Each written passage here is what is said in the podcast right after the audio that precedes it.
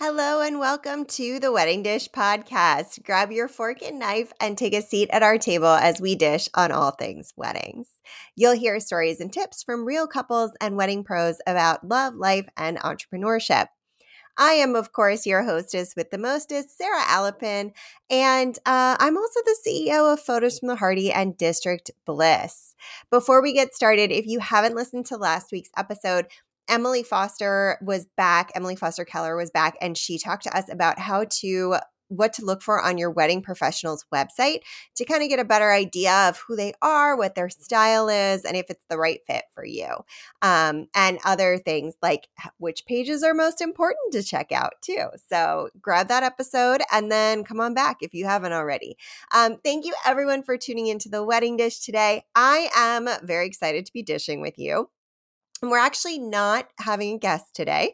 I am going to be sharing some of my top tips so that you get the best wedding photos throughout the course of your day. Um, and I'm going to be specifically mentioning a few things that I'm seeing more and more with my couples this season and um, specifically for next year as well. So uh, I hope you are ex- as excited as I am for this episode. Um, so the first thing I want to share with you is when you start talking to your photographer, um, make a mood board and realistically look for images that are going to represent not only what you would ideally like for your wedding day, but think about who you are as a couple. Um, for example, I love some of those photos that are like really passionate and romantic and feel very like um, personal. So some of the the photos of people interacting, couples interacting at like a hotel bar or, um, you know, at home in their bedroom or like doing really passionate kisses. That is not going to ever be my husband's vibe. Um, it wouldn't have worked very well, and even even with you know he would have been very stiff and uncomfortable. So um, you know, sometimes it's worth still trying those things. But as you are setting your expectations, think about what realistically you would both enjoy, what feels natural, so that you are um, able to really live into that moment and you're not fighting against your nature. And that will make everything go a little bit more smoothly. So create that mood board. Think about what you really like, but then also think about who you are as a couple and talk to your photographer about what you like in the photos that you are looking at. So, let's say you really like the this one photo of a couple but they're wearing things you would never wear and they're doing something you would never do, but you love it and you can't figure out why. So, maybe it's the lighting, maybe it's the lens flare, which is when the sun comes into the camera and then it can create a prism effect or you know a very colorful um, you know or or even just a really bright spot depending on how you're actually using it.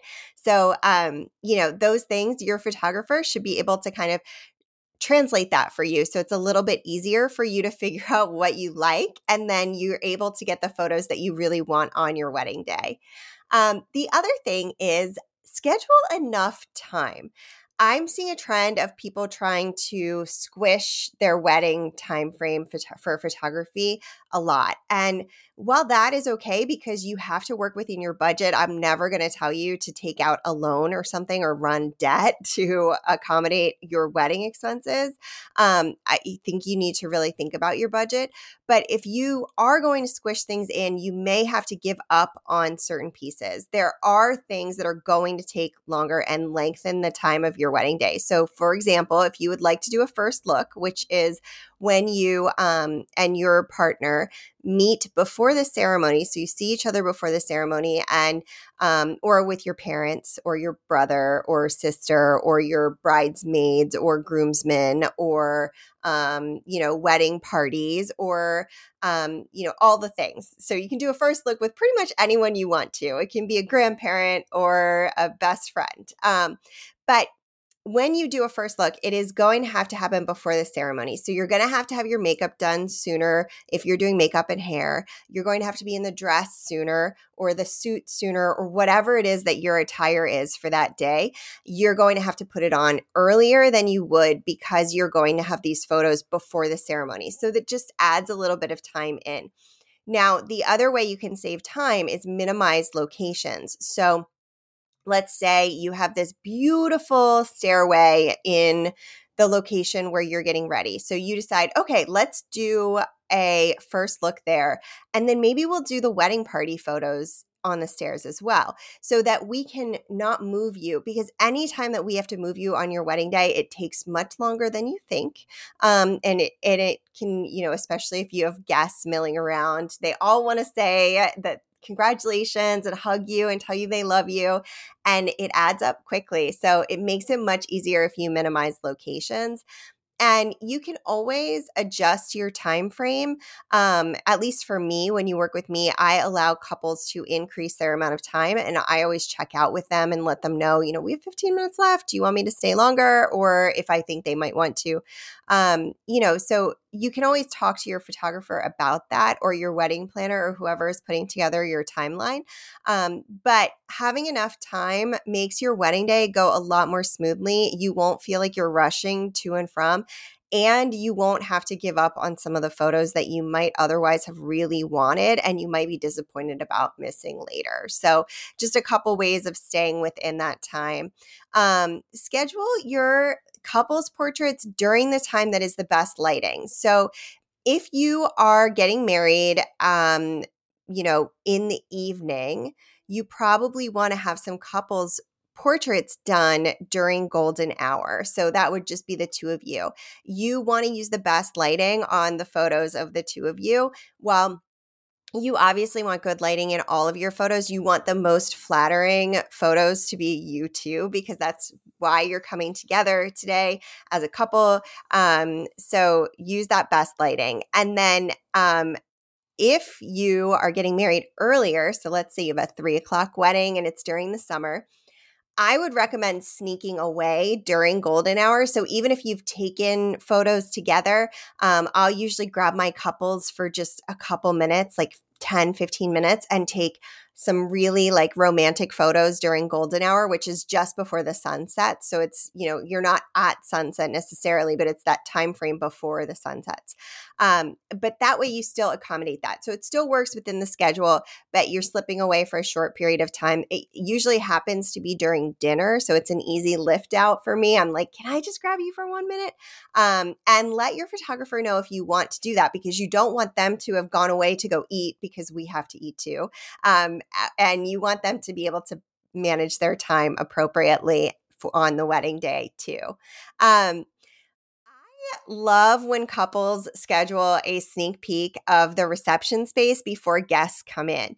Traditionally, and of course, we are not necessarily traditional people on the wedding dish, but traditionally, people will um, will schedule a grand entrance. So everyone is seated or standing or gathered ready for you to come in, but the the area where you're having your reception is full of people when you go in for the actual reception, dinner, whatever the case may be.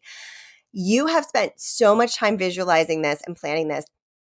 Some of the most fun photos I get of couples are during this sneak peek. And I usually have them kind of practice, quote unquote, practice their first dance.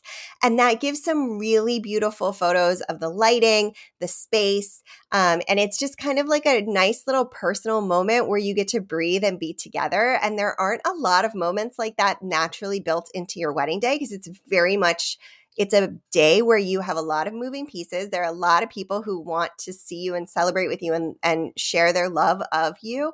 So, um, you know, it's just one little teeny tiny moment that's maybe seven minutes max where you two can just enjoy your day and and be together for just a few minutes privately and it's really nice um, so i love doing that and then the final tip I have for you is to make a list of any gifts heirlooms, customized pieces that maybe you're wearing on your fo- uh, on your wedding day. Um, maybe the p- things that you are giving to people as gifts, like let's say you get custom gifts. Um, on your at, for your wedding parties or your parents or just special people in your lives you um, make a list of that so that those are captured because you spent a lot of time thinking through the logistics of that and the sentimental value and it they make for really beautiful photos too. So um, i would always recommend making that list and making sure that all of that is documented.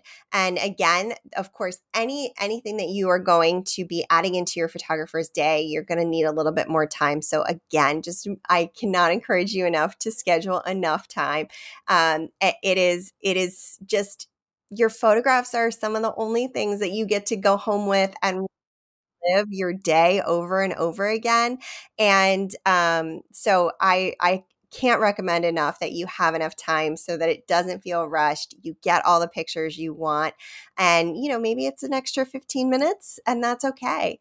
Um, so that's that's what I've got for you today. If you have questions you want me to answer about specifically wedding photography, obviously that's my wheelhouse, but I've been in the wedding industry since 2005. So if you do have other questions you want answered, either I can answer them for you or I will find the person that can. So just go ahead and send them over to me. You can submit that through the Wedding Dish um, website, which is theweddingdishpodcast.com or on our social media, which is the Wedding Dish Podcast on Instagram.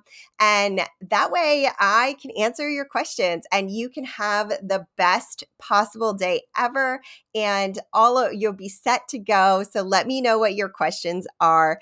And um, you can also grab our show notes over on our website, theweddingdishpodcast.com, and apply to be a guest if you want to come on. You can also donate to um, help us keep bringing you these juicy wedding tips and tricks um, from wedding pros and couples.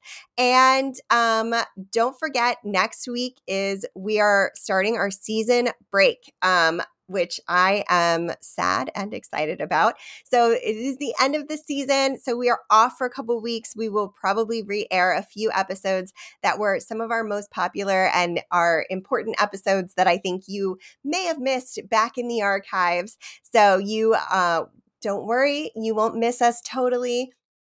And um, oh, in the show notes this week, I'm going to link to some of these things. I will put these details in the show notes. I'm also going to link to some really cool wedding gift options and things that I think you may want to consider um, just because. I don't get to do all these that often. And I feel like, you know, sometimes it's nice to not have to do all the Googling yourself. So I'm going to link to some of those on the weddingdishpodcast.com. And I hope that you all are having a wonderful summer. I'm excited for my little break, um, going on vacation before wedding season really kicks back up in the fall. And um, yeah, let me know what questions you have. Give us a follow, rate, and review. And until next time, cheers.